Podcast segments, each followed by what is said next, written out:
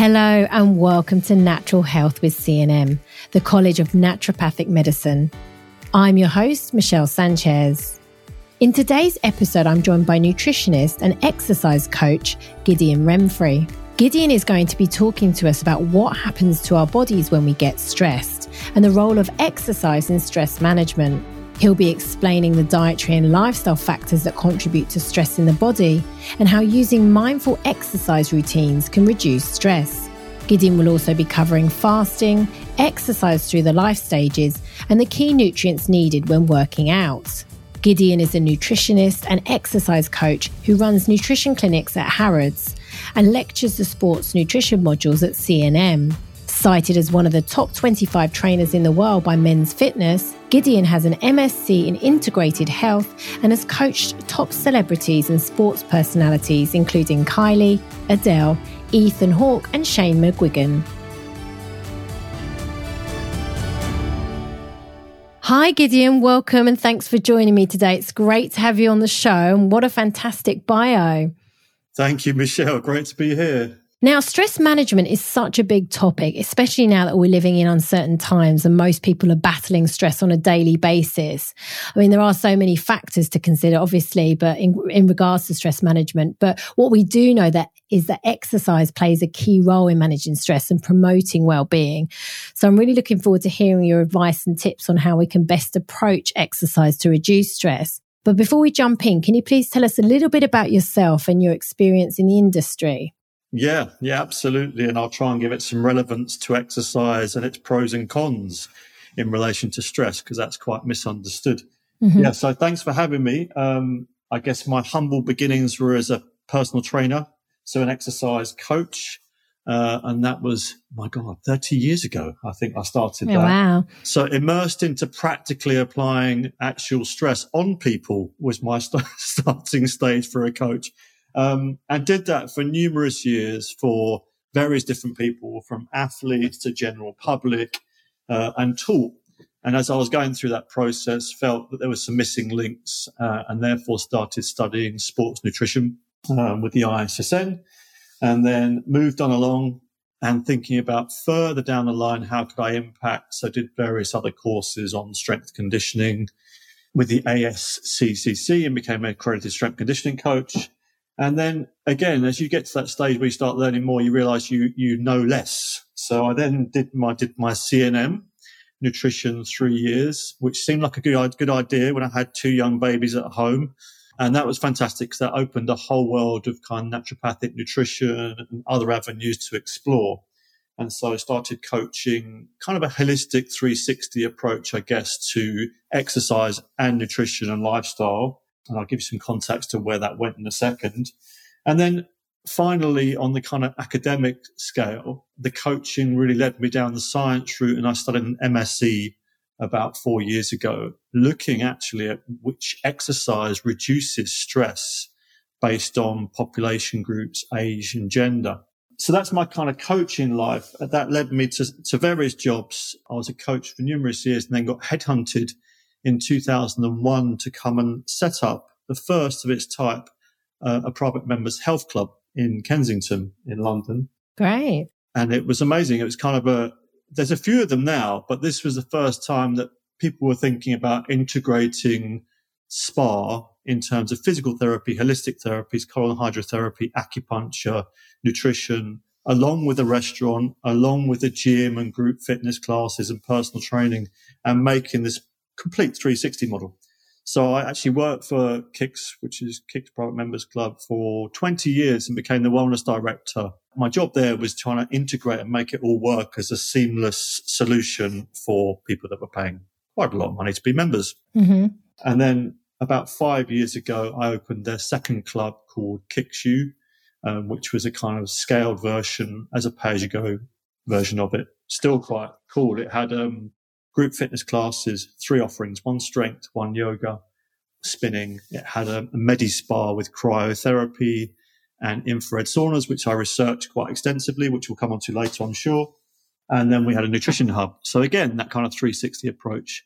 And then finally, my kind of work career guided me to my own thing, working through some partnerships I made at KICS. One of them was with a nutritionist called Aidan Goggins, and we developed the SIRT food diet at KICS, which is quite a famous book, based on cellular health, but got kind of hijacked because Adele lost lots of weight doing it.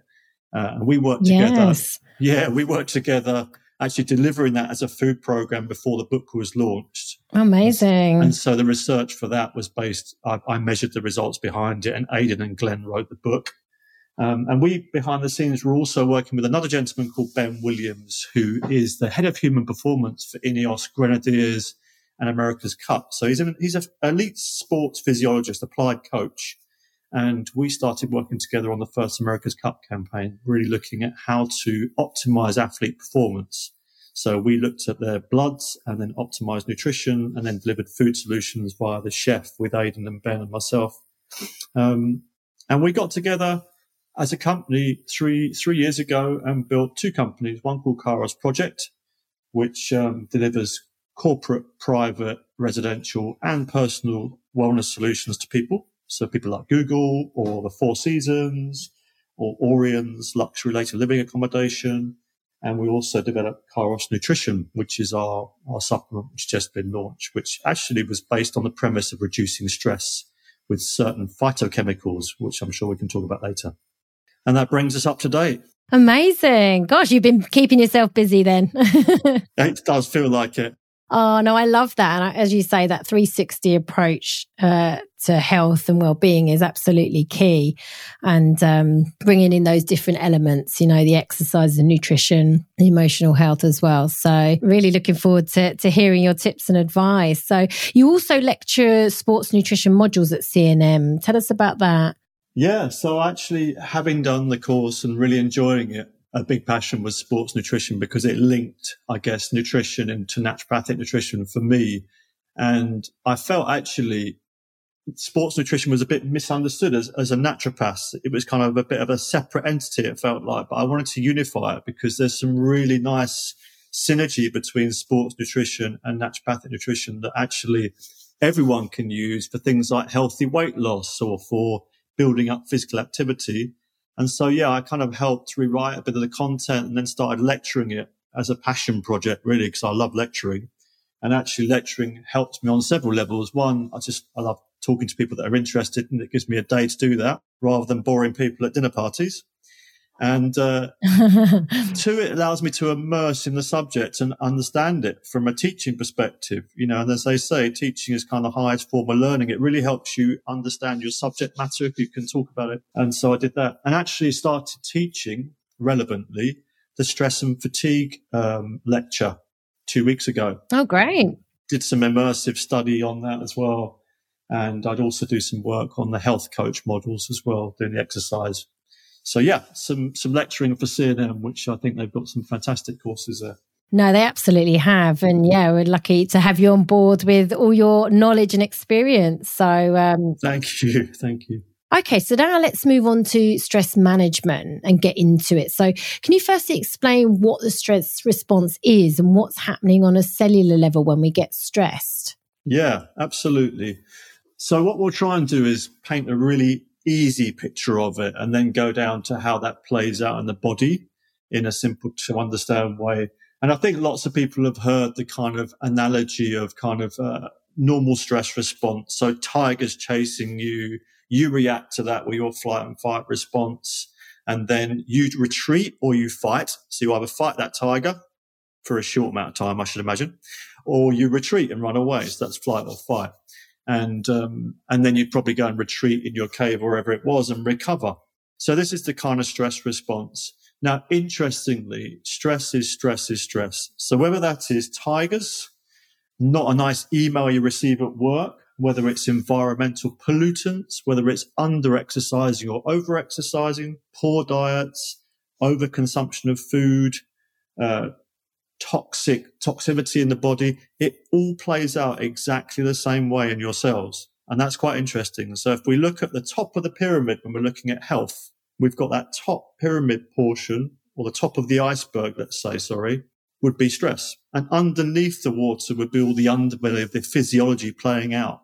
So stress is really important because it's usually the quickest fix to try and make some of that physiology underneath start start working better if we reduce stress. So stress, let's take what happens. So whatever that stress is, the cells react the same way. And the scientific term for that is oxidative stress. And what that is really, or oxidative stress is cellular stress, so stress on the cells, is a thing called reactive oxygen species. Okay. And that's the actual byproduct created by stress in the cells. Now, the nice thing about it is it's not all bad news. We have an antioxidant capacity to protect or defend against that stress. So if we have reactive oxygen species created by cellular stress, we have an antioxidant response to that. And we'll go deeper on that a bit later on, but that's two capacities. Antioxidants are from foods. But we also have very, very powerful antioxidant system within the body that we can actually help to upregulate and be more efficient. And that means that you have this total antioxidant capacity, TAC, they call it. And that is how you can then buffer some of that stress. Now, stress, when it plays out in the cells, then has a bit of a ravaging effect if you're not balancing it. So I guess that the main thing to say is stress is good. Important. It's, you know, we are built to take stress, but it's chronic stress. That means that tiger's actually sitting on your back, causing you long-term grief. You're not designed to cope with that. So it's the chronic stress that actually causes a problem rather than acute stress. Stress is very good, and that's what exercise is and some foods, which we'll talk about later. But chronic stress, what happens therefore is this reactive oxygen species starts building in the cells. What I call like a kind of corroding car, like rust. So it starts building up a bit of damage for the cells, and it kind of breaks down different things. It breaks down fats, it breaks down proteins, and eventually your DNA. So your actual DNA within the cells, which is you basically in fundamental terms aging prematurely because of this stress. And that's kind of the layman's look at what's happening within the cells. And our kind of balance from life, and that would be reducing stress, improving diet, adding in other factors like exercise, would be to try and balance that stress with its antioxidant system. Okay, fantastic. No, thank you for explaining that. You've already mentioned like some of the diet can contribute, it's certain lifestyle factors. Can you talk to us a bit about those in a bit more detail, those factors that really contribute to stress in the body? Yeah, what the ones that actually cause it? Yes. Yeah. Well, I think, as I said, like stress response is normal. And so it's a kind of life or death response, which is why we need it. But I guess the way we live our lives now is very, very different in that we actually live our lives a bit like, I use the analogy that we live like athletes. We're very high performing individuals, no matter what we're doing. So it's not just kind of the fact that we are working really hard. We're working really hard. So there's one stress. Mm-hmm. Then there may be actual kind of relationship stress at work or at home, which is another type of stress. We're then extending the length of the day we're working, which applies the amount of stress we've got by time, which creates a greater stress. We're reducing sleep. And we know that reduced sleep, if we simply take an athlete and are working them quite hard and they don't sleep efficiently, they break. And they break in terms of mentally and physically. So performance starts dropping. So there's lack of sleep, which can cause stress. We know poor diets can contribute, and that's on multiple levels. That's whether there's a lack of good nutrients that could buffer stress. That's if there's overconsumption of food. So very high calorie intake would cause stress on the cells. There's undereating, also stressful. So multiple avenues from nutrition. Because of my field, I mean, most people, it's about lack of exercise, but I deal with a lot of people that over-exercise, which is quite interesting. So I think because the nature of, if we just take lockdown as an example, there's so many exercise videos out there. Yeah. So as a layperson, if you're looking for a solution to keep moving while you're locked down, you might grab onto something like a high-intensity workout online and start from nothing. And suddenly you've applied a huge amount of stress that your body's probably not ready for. If you're robust and everything's in check, great. But if you're not, that actually might end up being detrimental. So too much exercise can be detrimental in terms of the intensity, the length and the volume. So how much you're doing it. And would that differ per person, I'm assuming? Absolutely. Absolutely. And we'll dig into that a bit deeper, but it's a dose response. And that's really individual. And then there's the really obvious ones like smoking or sun damage. They all cause stresses on the body, or drinking too much, all those kind of environmental. So stress, we're basically getting attacked from multiple levels. And the main thing to think about is, if we're looking at that stress, it's not just the individual stressors, but it's a thing called the allostatic load. And that just means the total amount of that stress. So if you're looking to kind of like, I guess, measure it for yourself, you could just look at all those stress, write them down and say, which ones are in there a lot? Like, is there a poor diet going on? Is there a lack of sleep? And when you get the one where you can see you're having the most amount of impact on you, say it's lack of sleep, then you can start making some purposeful means to try and improve it. So, allostatic load, total amount of stress, but it comes from multiple avenues. Absolutely. No, thank you for explaining that. Now, we know there's plenty of evidence to support that exercise is highly beneficial for stress management. Yeah. But can you talk us through how exercise works for reducing stress and how it benefits the body specifically? Yeah, absolutely. And again, there's multiple types of exercise. So I'll try and I'll talk about exercise generically, and then depending how far down the rabbit hole you'd like to go, we can go into strength training, we can go into aerobic training, we can go into more mindful practices like yoga, which all have their benefit. So first thing is that I think exercise, interestingly, is you applying a stress to your body to get a result which makes you fitter or stronger. And that's the basic premise of exercise. So I guess people don't think about it as a kind of terminology, but exercise is stress.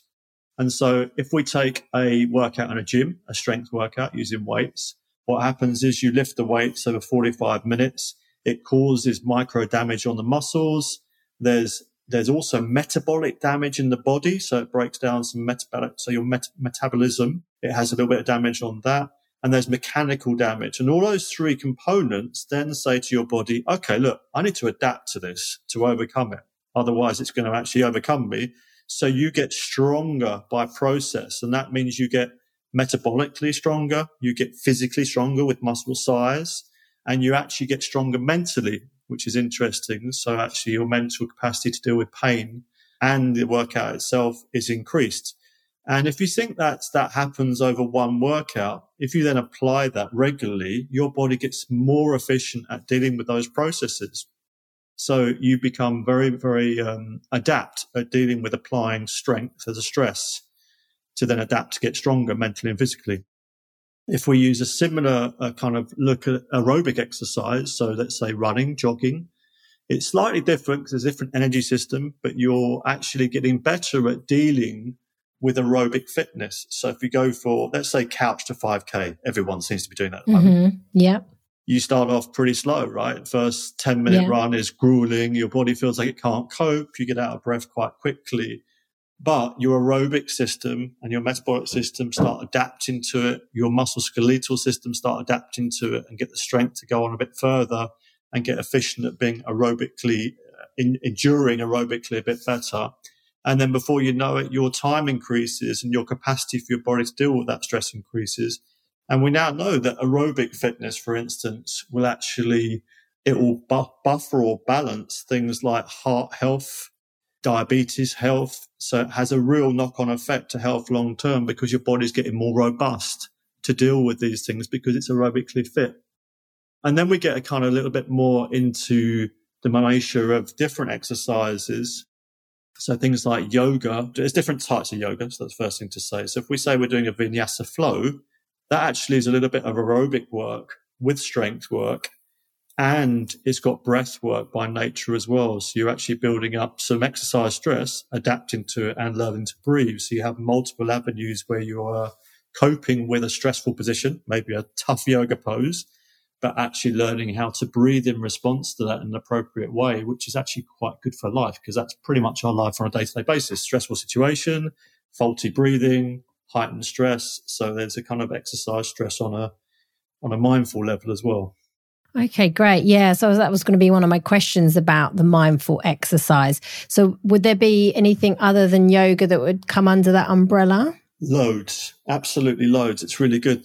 So I guess I'll give you my I've been guilty as a coach, I think, of being kind of optimal over practical sometimes. So maybe when I was a bit younger, I might have said to people, you must do weight training. It's so important. You've got to build strength. You must do high intensity training. It's fantastic. It's really good for managing your insulin, your glucose, building muscle. But then what I realized was that people were actually saying to me, I really like dancing. And maybe I should have said to them they should have danced because that's the thing they love doing. So I think the first thing to say about exercise is finding the one thing you love doing. Now, mindfulness by nature, all that means is that you're actually there. You're present at that moment. That's all mindfulness is. Now, exercise does that by default because you're actually concentrated on what you're doing because you have to be. So it does actually create a kind of mindful movement by itself. But if you add a layer of complexity onto that, so let's just say you add a little bit of learning. Like yoga, you have to learn a sequence. Like dance, you have to learn a sequence. Pilates, you might have to learn a sequence of movements. Then suddenly your brain is like it's doing a kind of exercise Sudoku, in essence, which means it's having to learn a skill while it's going through this other stress of the exercise. And that's very, very powerful because it means the brain has to really be engaged to be super mindful. So what we now know is that if you're doing an exercise where you're building a skill, it actually builds a protein in the brain called brain-derived nootropic factor. And that protein actually helps with cognition, neuroplasticity, lessening things like dementia and cognitive decline. So super powerful. And also the upside of it is what we know with the studies is that actually if you actually start exercising with something where you're learning a skill, you're actually more likely to carry on doing it because you're engaged. It's a long-term view. So yeah, mindful, there's multiple ways to do mindful exercise. I think it's how you're getting your brain, your body to engage the most would be the best way to do it. So it's finding the exercise poison that suits you best. No, absolutely. That's really, really interesting. I know dancing is, I've tried a few of these dance classes. They're really hard because you are having to sort of really think, watch, do all these things. But it's also really fun, as you say. It's something new, and it's always good to try new things. Yeah, absolutely. I mean, I've been into all sorts of sports from. I'm not a natural marathon runner, but I ran two. I was a martial artist as a kid, and I kept that going for a vast part of my exercise life. I did Olympic lifting, heavy weight lifting. And as I got towards sort of 45, I really thought I want to learn how to get mobile and flexible a bit more efficiently. So I started taking up yoga and I absolutely hated it. I was behind closed doors, swearing quite a lot for the first 6 months, if I'm truthful. But really weirdly, about 3 months into it, my teacher, Charlie, said, you do realise you haven't sworn once for the last 2 weeks. And then like an onion, this kind of yoga unravelled a lot of stuff that I was probably missing from my exercise, like, you know, mobility and flexibility for an old bloke. And it actually helps me to do all the other stuff I like doing, like strength training and running. So I think sometimes exactly as you said, it's finding something where you learn it and just giving yourself a bit of time because it's not always automatic that you'll love it. Do you know what I mean? No, absolutely. And sometimes it's that classic, you know, kind of looking around and you think, oh gosh, everyone's got this. I'm the only rubbish one, you know, and that's not the case. Everyone's got to learn and start somewhere.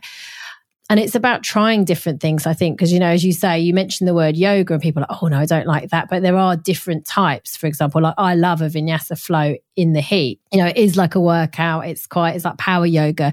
Whereas some people might just need like a hatha or something that's very gentle. Same with dance. You could do Zumba. You could do commercial dance. You could do, you know, slow dancing. You know, there's something for everyone. I think it's just about finding what works for you, isn't it? That's completely right. And a teacher that you kind of are responsive to, you know, someone you connect with, that's really important. And I think that's sometimes a thing. If you get put in front of someone that's given you maybe a bad experience, then that's one kind of barrier. Mm-hmm, definitely. And one thing I see a lot of really is yo-yo exercising as well as yo-yo dieting. And that's usually down to a bad experience somewhere that needs to be overcome. And then that's finding something you love and then reinvigorating it a bit, you know.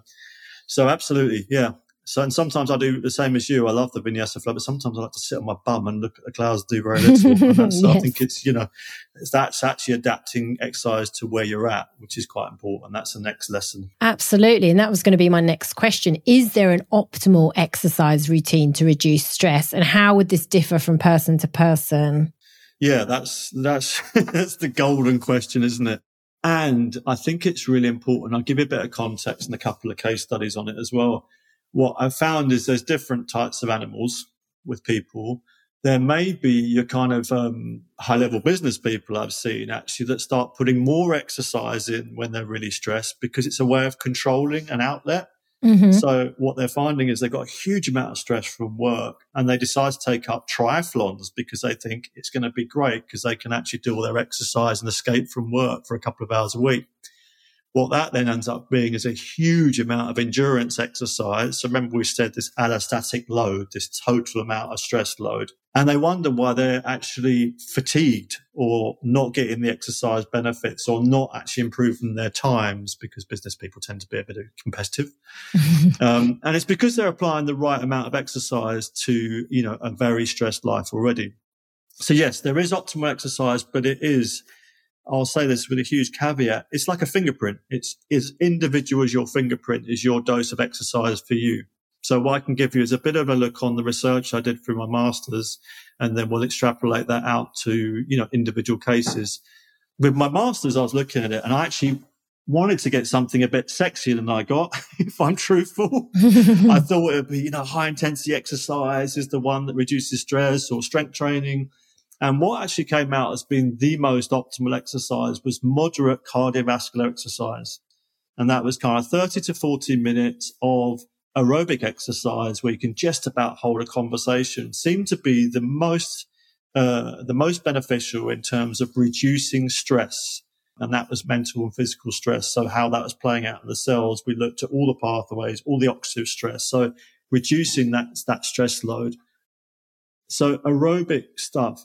30, 40 minutes, 2-3 times a week. And that's important because it wasn't just doing it a couple of weeks and then not doing it. It was a lifestyle. Mm-hmm. Seems to be the most effective in reducing stress. What then happened, I started looking at age groups. So it was that appropriate for older people, younger people. So if I had a generic take home, it would be moderate exercise is the absolute key.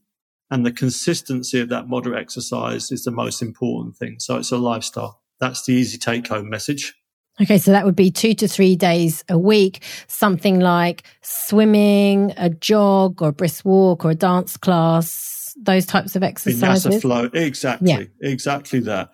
And actually, it's really the one time, and sometimes government guidelines aren't great, but the government guidelines, if you look on them now, the NICE guidelines are pretty good. So if you go on there, it says, you know, five times a week, 30 minutes plus exercise per day. They've even put in there you should try and strength train a couple of times a week. So the government guidelines, if you actually just look it up, they've got a really nice infographic you can use. So that's good. That's based on a large amount of evidence. Then we get down to specifics, I think. So if you've got someone who is maybe getting a bit older and therefore naturally muscle and bone starts to break down, do we get a bit more specific and say, look, they actually need a bit more strength training? Because we know for healthy aging now, not just aerobic fitness, but strength actually lowers all-cause mortality. So all types of death are actually lessened if you're stronger, whereas it used to be thought it was flexibility. And that's because you become more flexible, you become more mobile, you're able to move better, more efficiently, and you're also stronger. So if you fall over, you're more robust. So then specifically you start looking at this aerobic exercise, but then strength maybe for older people. And then the take home, as we discussed from the start, is do we start putting some more mindful practices in place to reduce stress? So if someone's hugely stressed, do you start them on 5 times a week, 30 minutes? Probably not. Probably 10 minutes a day just to get it embedded into their actual lifestyle is more appropriate than trying to put in this huge barrier that's unobtainable, if that makes sense. No, absolutely. And that is all very doable, isn't it? And I think it's when people, they start really good, as you say, right, okay, new year, I'm going to go to the gym every day. And then, you know, 2-3 weeks later, they've sort of completely sacked it off and fallen off the wagon because it's yes. just too hard. Yeah. Whereas if you're saying 2 to 3 times a week and, you know, you could go for a walk one day, a swim or, you know, do strength training, it's much more doable and easy to fit into people's busy lifestyles, isn't it? It really is. It's massive. And I think that's the real thing is give yourself a very, very clear plan that's small. Mm-hmm. You know, so a lot of people, I start on 10 minutes 3 times a week, and they usually come back to me saying, I want to do more. You know, I've done that. I want to do more. I'm like, no, I'll do it for another 4 weeks. And then what once happens is over 4 weeks, they've embedded that 10 minutes and then they can go further. And there's some quite interesting studies around it now that if you create a goal, it should be difficult. It should be difficult. So it actually seems that people respond well if it's difficult, but it should be achievable as well. So once you do that, you embed the next layer. The second thing I'd say about exercise, and this is a component that's hugely missing and fresh in my mind because I did a talk about it the other day, is there's population groups around the world called blue zones where people live to over 100. And one of the huge things, there's 2 things actually, and they're combined. The 2 huge things that seems to actually propel their longevity or make them more robust and live longer is that they move naturally all day, every day, no gyms. And that means that they are, by default, doing a thing called NEAT activity. Now, NEAT activity, the long terminology in the science, is non-exercise activity thermogenics. And what that means is that when you're moving around all day, every day, it does great things for your health. It makes you stronger. It also reduces stress and it reduces the kind of energy balance. So the consumption between food and how much you outlay in energy is then balanced. And that's not gym based. And there's been some hypothesis around this, and it can account for as much as 2,000 calories a day. So people that are lean actually just move a lot more, not even going to the gym. So that's the kind of take home from the Blue Zones exercise. And the other thing is they're very, very good at reducing their stress load. So, and that seems to be part of it. So yeah, powerful message about exercise is not just your planned exercise, but increasing your NEAT activity or your daily activity. And that's everything from, you know, gardening, brushing your teeth, moving around, walking the stairs, not taking the escalators. Yeah, absolutely. And that's fascinating and yeah, very inspiring as well. I think sometimes we're becoming much more having sedentary lifestyles, aren't we? And sort of sitting more, not moving and yeah, for hours and hours. Whereas I think even if you're working from home or working at your desk, it's so important to move around. Even if you're going to put the kettle on, do some squats or something where you're getting the blood flow going, you know? Yeah, totally. And I guess that comes back to that barrier to entry, right? If 30 minutes 5 times a week is too much, you know, you can start thinking about, look, a daily walk. So, for instance, if you walk after meals, your glucose management or your management of those sugars from that meal is much more efficient. So do you embed a daily walk that has bang for buck if you're trying to lose weight because it actually tackles what you're doing with your food? That could be a smart approach. And there's no barrier to entry with gyms, money, or whatever else there is, you know? Absolutely. And as you say, it's just starting small and just building from there, because it's all about achieving, isn't it? I think if you put the expectation or the goal too high, you're just setting yourself up for failure. Yeah, absolutely. And then there's quite a lot of multiple factors involved in exercise adherence or keeping your exercise regular, trying to find people that you like doing it with. So kind of the right tribe. If you can try and find a few people that support you in that process, you're more likely to succeed. Find things that are motivating and people that encourage you to do it. That keeps you doing it. And then, as we said earlier, finding something you love. These are all contributing factors to why people keep it going. And if it's like you said, if it's a New Year's resolution and it's 5 times a week and you're hating it, guess what? It's not going to happen for long term. No, you know? No, absolutely. Thanks for tuning in to today's episode of Natural Health with CNM. Still to come, I talk to Gideon about exercise through the life stages, whether you should exercise when fasting, and the key nutrients your body needs when working out. Are you or a loved one struggling with health issues? Would you like to change career and become a natural therapist? CNM offers a wide range of short and diploma courses, both online and in class. Contact us today for more information. For a limited time, you can save 10% on all CNM's short courses using the code PODCAST. Visit www.cnmpodcast.com to find out more. Now, you've talked about sort of the life stages as we age and changing your exercise approach. Are there any other sort of life stages that we need to be aware of where we might have to modify our exercise? Like, for example, in pregnancy or, you know, when we're younger. Can you talk to us about that? Yeah, there's lots of life stages that you have to consider in exercise. So I think if our premise is we all need to move more, I need activity, and then we all need to try and build up some exercise that's appropriate for us. When you're younger, there used to be a fallacy that you shouldn't do strength training. We now know that is wrong. I mean, Russians train kids young and they end up being some of the strongest people in the world. So I think it's actually more about, for young people, really young people, young kids and stuff, it's about embedding some fun into it and actually embedding it into their lifestyle so they realise this is something long-term. Huge studies around kids that do exercise prior to exams lowering stress and having better exam outcomes. So, you know, if we can try and sort of get this embedded young, I mean, it's crazy they've got PE in schools once a week. It just seems mad to me. You know, whereas we know that most stuff being driven by lifestyle disease at the moment is lack of exercise is a sheer contributing factor. For young people, it's about embedding it in and making it fun and getting them doing it regularly. I used to do judo as a kid with a brilliant teacher who was wholly inspiring. And I actually probably give him the credit for me keeping my exercise going because I loved it right through to now, the grand old age of 51. So I think, you know, someone who's motivating you to start right is really important for young people. So pregnancy, absolutely you need to adapt exercise for that. But again, there used to be the misnomer that you should stop moving. So everyone got really fearful of movement around pregnancy. I developed a program actually with Professor Mark Johnson at Chelsea Westminster, who's head of paediatrics. And so I had to go through the evidence base of exercise, physical therapy, nutrition with him and his red pen and look at what's appropriate. And actually physical activity is huge. It's really, really needed. And you can actually do everything you've been doing before you were pregnant. So carrying on things like strength training, aerobic training is absolutely fine. You modify as you go through the pregnancy. So do you lay on your back later when you get bigger? No. Do you do isometric exercise that raises blood pressure? So that's when you're holding something still?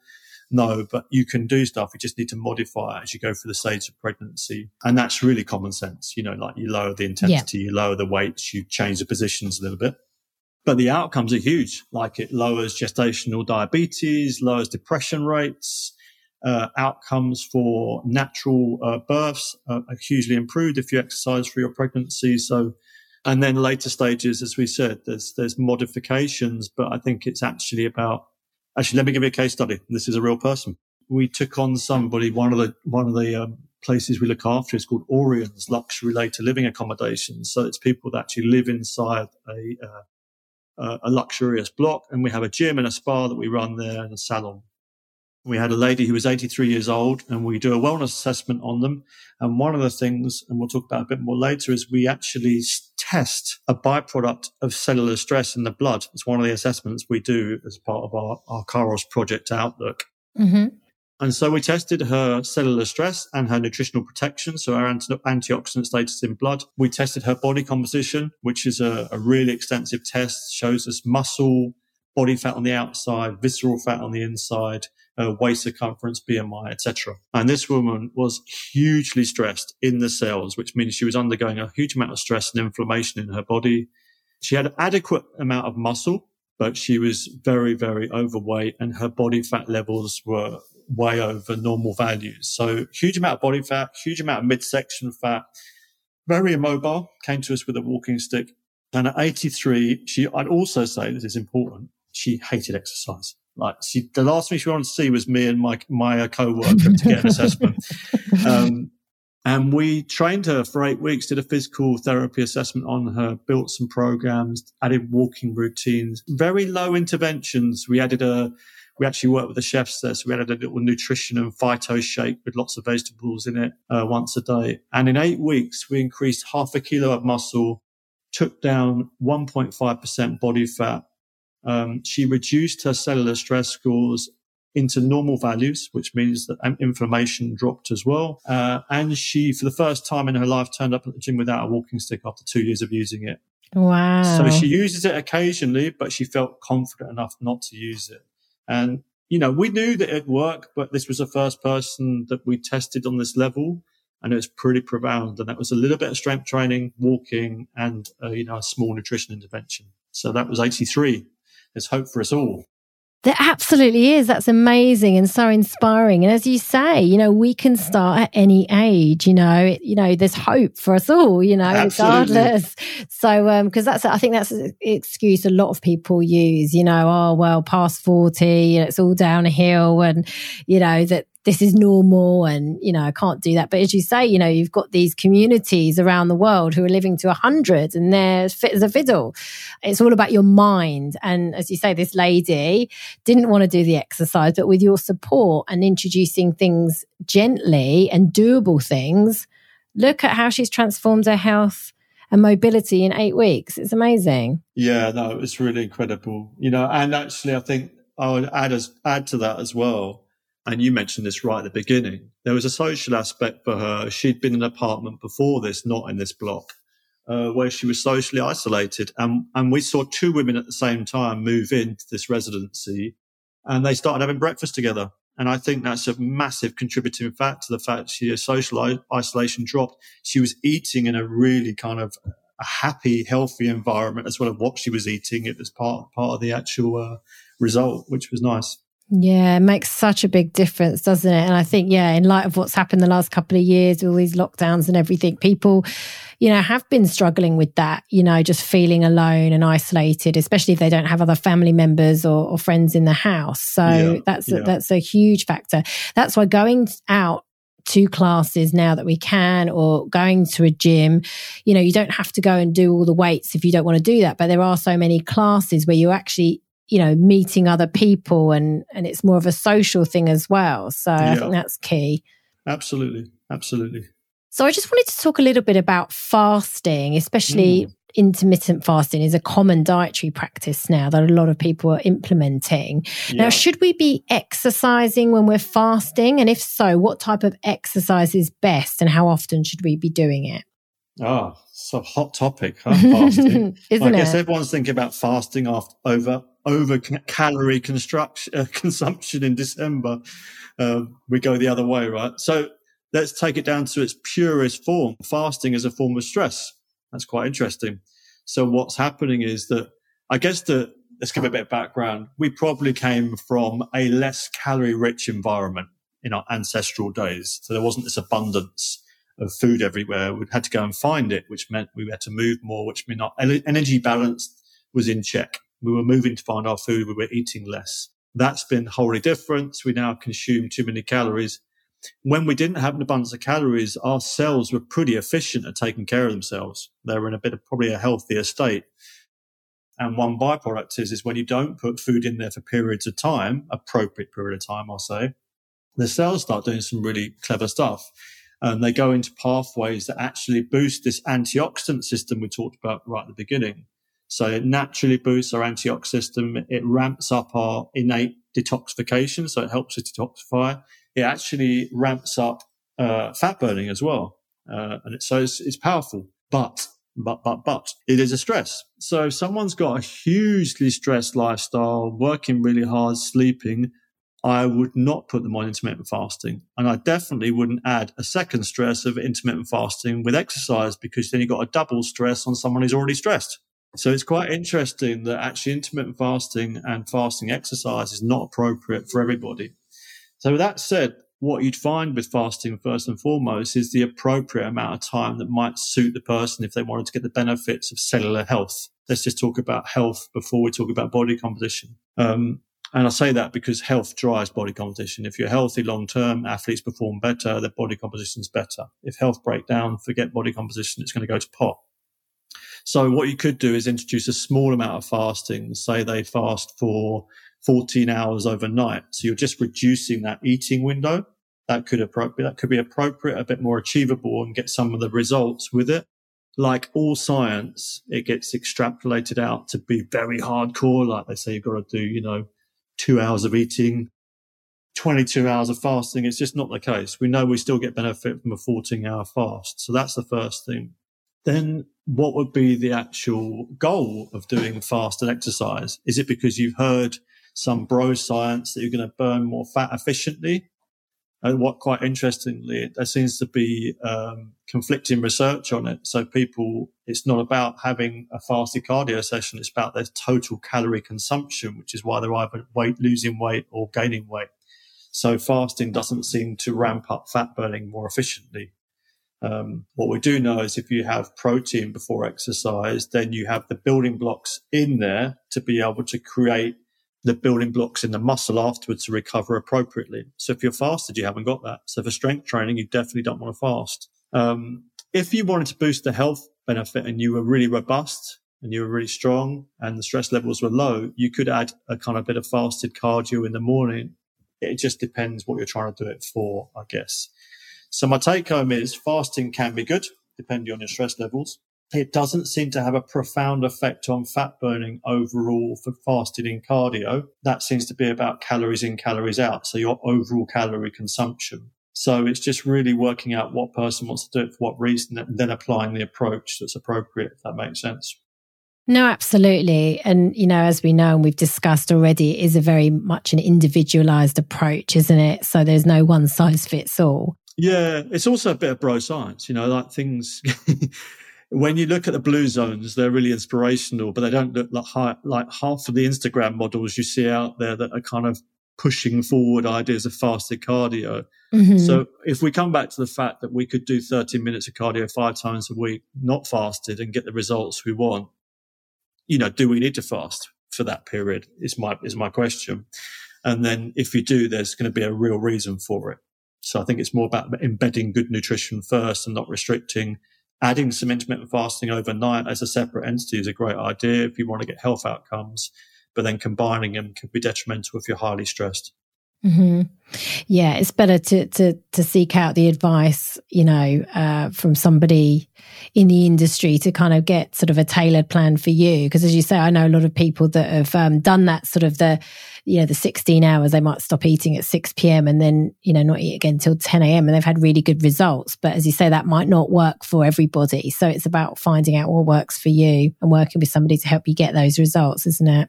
Yeah, absolutely. And I guess, look, I've been doing body transformations for a very long time, from elite athletes through to people that just want to lose body fat and get really muscly as well as health outcomes. And I've always got a result doing it without extreme fasted cardio. Mm-hmm. So that's my take home as being a coach doing this and applying it to high level people is we don't do it generally. And with athletes, we may do it for a month away from competition to get some health benefits, but then sometimes the bloods show that they're actually going to overtraining markers, so it's having a detriment to their physiology. So we pull them back and put protein back in the mornings. Mm-hmm. Well, thank you for explaining that. It's a very, very interesting topic, and I know that sort of question does come up a lot for many people. Yeah. So now, are there any specific nutrients the body needs when exercising or specific foods that people should be eating? Yeah, look, I think nutrition's huge topic with exercise. And I think exercise, one thing, and then if we bring it back to stress as well, which is the big thing for us, is trying to navigate stress responses. What we do know now is there are certain nutrients that seem to upregulate a thing called NRF2. And NRF2 seems to push our own body's antioxidant response. So this ARE, antioxidant response element. And if you create more of these antioxidant responses within the body, as well as supplying these kind of compounds, these phytonutrients, then your body is actually better at reducing stress. Now, I'll give you an example of this. If we have athletes and we're pushing them into a period where we're training them really hard. So say Ben's got the Grenadiers cycling team and they're going to a block of training where we know we're going to apply lots of stress. Then if we over-nutrition them almost, so if we give them more plant compounds, more proteins, more colourful foods, they actually manage that stress better. So what we do is we test their stress levels. I mentioned this stress test we do. Mm-hmm. We look at a byproduct of stress in the cells called hydroperoxides, and it's a stable molecule we can monitor in the blood. And then we look at the antioxidant levels in their bodies, and that's from what they're producing themselves and what they're eating. And what we show is, as we push them into a hard period of training, if we overnutrition them, that stress level stays the same. So they manage that cellular stress, and the antioxidant levels go up, which seem to be doing the balancing or the buffering. And that's really what's happening, is there's a kind of balance and buffering of stress from the antioxidant system to this reactive oxygen species. So yeah, key nutrients, there's lots of them. I guess the main thing is it's getting small amounts of them all the time in your diet. And this is how I look at it on a science perspective. If we took the small compounds, say we took something like blueberries, and we know that they've got some amazing effects. So these compounds called anthocyanidins in blueberries have an amazing effect on the body, where they upregulate the antioxidant system, provide the building blocks that reduce stress. But this can be in a 6-week trial, and it might be in a Petri dish where it might show a short-term outcome. If we go back to the blue zones and we look at these people that are living over 100 and running around the place having fun, they have small amounts of all these compounds every day of their life. So 80%, that majority of them, they're omnivorous. So they can eat a conclusive diet, meat, fish, vegetables, but they eat a huge amount of plant foods. So when you look at the large-scale community studies, they call them epidemiology. This is much more compelling for us because it means these people have been eating like this for 100 years, and it's a much easier way of looking at how nutrition is playing out scientifically in the body. And it seems to be these plant compounds with adequate amounts of proteins, lots of fibers and grains seems to be the thing that's pushing longevity in there. So yeah, phytonutrients are the key. They are. And as you say, it's having that range of nutrients, because I think we're all probably guilty of just eating the same fruit and vegetables every day, day in, day out. And it's about sort of having that colour rainbow, isn't it? Eating what's in season, making sure, you're trying to have organic wherever possible. And if you can grow things in your garden and get it straight out of the ground and on your plate, that's even better. So it's about, just increasing your range of phytonutrients, I think, as well. Yeah. Look, I guess I take a slightly different view in that the ultimate optimal would be that you'd be farming your own food, eating it fresh, it'd be wholly organic. And then I also have the view that some people just can't afford or don't have the time to do any of that. So I kind of create the very low cost, low intervention outcomes for people that don't have the money or the time to try and get them into it. Mm-hmm. And then I build optimum over time.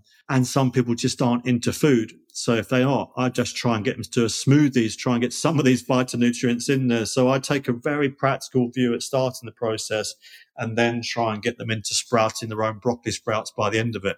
Absolutely. And that's really important. But we know that if government guidelines are kind of five bits of fruits and vegetables, it's more likely to be 10 that's required. And it's not just fruit and vegetables. These compounds are in fruits, vegetables, spices, herbs, olive oils. So it's a real mix and matrix of this stuff that makes it work. I'll give you a little example. If you take broccoli, it's got some amazing ingredients in it. And one of the outcomes is you get a thing called sulforaphane, which really boosts the antioxidant system. But if you cook it, you pretty much lose the value of its nutrient value straight away. Now, if you blanched it and put mustard seed powder and olive oil with it, you are making it 20 times more bioavailable, and the sulforaphane outcomes in your bodies are much more likely to get the benefits if you do that, because it's a fat-soluble molecule, so olive oil is helping it being absorbed, and the mustard powder makes it even more absorbable by the body, so it makes it more bioavailable. So there's tricks as well you can do with nutrition. Yeah, this is good. Love that. Yeah, so food combining is really important, like mixing the foods up, like look at the Mediterranean diet. The Mediterranean diet reduces all-cause mortalities, all death rates by 10%. That's just by eating foods. And all they do is just eat it every day. And olive oil is a key component along with those colourful compounds. No, absolutely. And as you say, it's about what's doable for people. It's the same on the exercise front. It's the same on the dietary front. Some people have budget issues or time issues. So it's about, you know, what's going to work, because, you know, we want it to be achievable. So smoothies are great. You know, you can chuck it all in and people can, you know, drink that on the way to work as they're racing out the door kind of thing. So, yeah. So yeah, smoothies are brilliant. I use it as a prophylactic, I guess, would be the case, is that if we go back to the start of the conversation, we are all living very high performance lifestyles, and it would be ideal for us to eat 3 amazing meals a day. And I've worked towards that, but it's taken me, 20 years of research to get to that point. So as long as we start with the kind of feeling that we've got to build up a high performance nutrition approach to actually balance out that stress and keep us high performing both mentally and physically, and then start with something practical and then build up the diet stuff as you build the knowledge to be able to cook, apply it and like it. Absolutely. Great advice. So Gideon, just to finish off, what's the one key takeaway from today, your biggest piece of advice for anyone wanted to use exercise to manage stress? Big question. What do we go for the bang for buck? Well, look, if we finish where we started, if we look at the iceberg, the top of the iceberg, if you look at the work that I do with Aidan and Ben, if we're dealing with high-performing individuals, we measure their stress levels first before we look at anything else. So before we look at exercise, before we look at nutrition, we check out how stress playing out in their cells. And once we've got that, then we can start addressing what's appropriate for that athlete to keep them high-performing mentally and physically. And usually there is a component of reducing stress in there. So I think the 3 pillars of that would be stress reduction, which would come from, easy, simple fixes like sleep and good nutrition. Nutrition, so building up colourful plant compounds in your diet, and then exercise and moderate and finding something that's right for you. I mean, we know actually, this is quite interesting on the nutrition side of things. The Kyros Nutrition, we looked at actually a lot of supplements out there we looked at because we know actually as a population group, we're deficient because of the soil, etc., in certain key nutrients that are major players in our antioxidant system like selenium. It's deficient in our soil. So trying to get these in regularly is really important. We actually developed a supplement because of it, because it's missing out there at the moment. But I think getting those key nutrients in regularly is really important. So sum it off, I think reducing stress is number 1, and then getting some moderate exercise in there, improving diet over time, and finding things that help you do that you really enjoy. So great food, exercise you find fun is the real key. Absolutely. And just talk to us about a few more of those nutrients. So you said selenium, I'm assuming zinc as well. Yeah, so I mean, the major players really are, I guess, that you have, if you look at it in terms of identity, you look at kind of the vitamins, minerals are really key, all of them all the time, from Bs to Cs, As. Then you look at your minerals, hugely important, like selenium, iodine, magnesium, leached when you're stressed. Okay. So all these key minerals, very, very important. Magnesium on a simple level relaxes muscle. So we know if people have got things like gut problems or stress problems, they leach magnesium. So that's also a key mineral. And then we look at these polyphenols. These are plant compounds that are highly colorful. And it's really a kind of matrix of those, along with essential fatty acids, because they help the cells communicate well, the matrix of those together that create a great outcome for reducing stress in the cells. It's one of the things we looked at to combine within our supplement because it's really important. It's kind of missing. We actually have tested quite a lot of people for fatty acid ratios. If omega-3, which is found in oily fish, for instance, is low in the diet, we know they got higher stress in the cells. So just trying to balance those ratios is really important as well. So yeah, key nutrients. Yeah, you can always get your omega-3 from like flaxseed oil or flax seeds and chia as well, can't you? Yeah, so it's multiple sources. Algae is actually a good source, which you can get ideal sources from.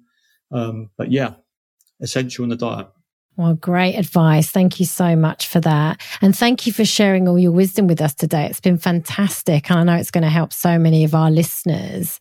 So where can people find more information about you, Gideon, and the work you do? You can look me up on Kairos Project's website, which is literally as it sounds, it's K-Y-R-O-S Project. Or you can look me up on Kyros Nutrition, same spelling, KYROSnutrition.com.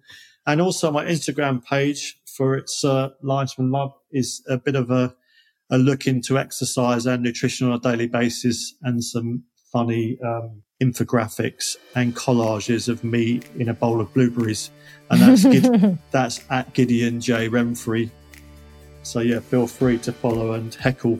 Oh, thank you. It's been absolutely amazing and a pleasure to speak to you today.